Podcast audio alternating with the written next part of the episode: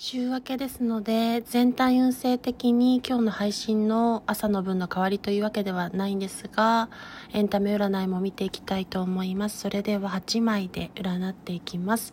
ご自身の誘惑や周りの誘惑に打ち勝つとき、それによって感情バランスコントロールが必要ですが、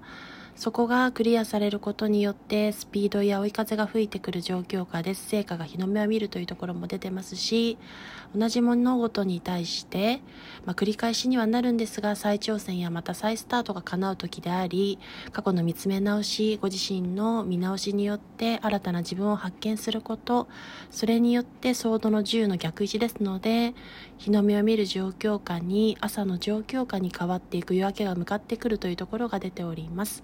それによって現実面において感情への向き合いが叶い成功や物事を貫徹することをやり遂げること完結が叶っていきますがそこに必要なのは職人のように地道にコツコツと確実に着実に歩みを進めていく地固めしていくことが必要となってきますそれでは最後までエンタメ占い全体運勢お聴きいただいてありがとうございました。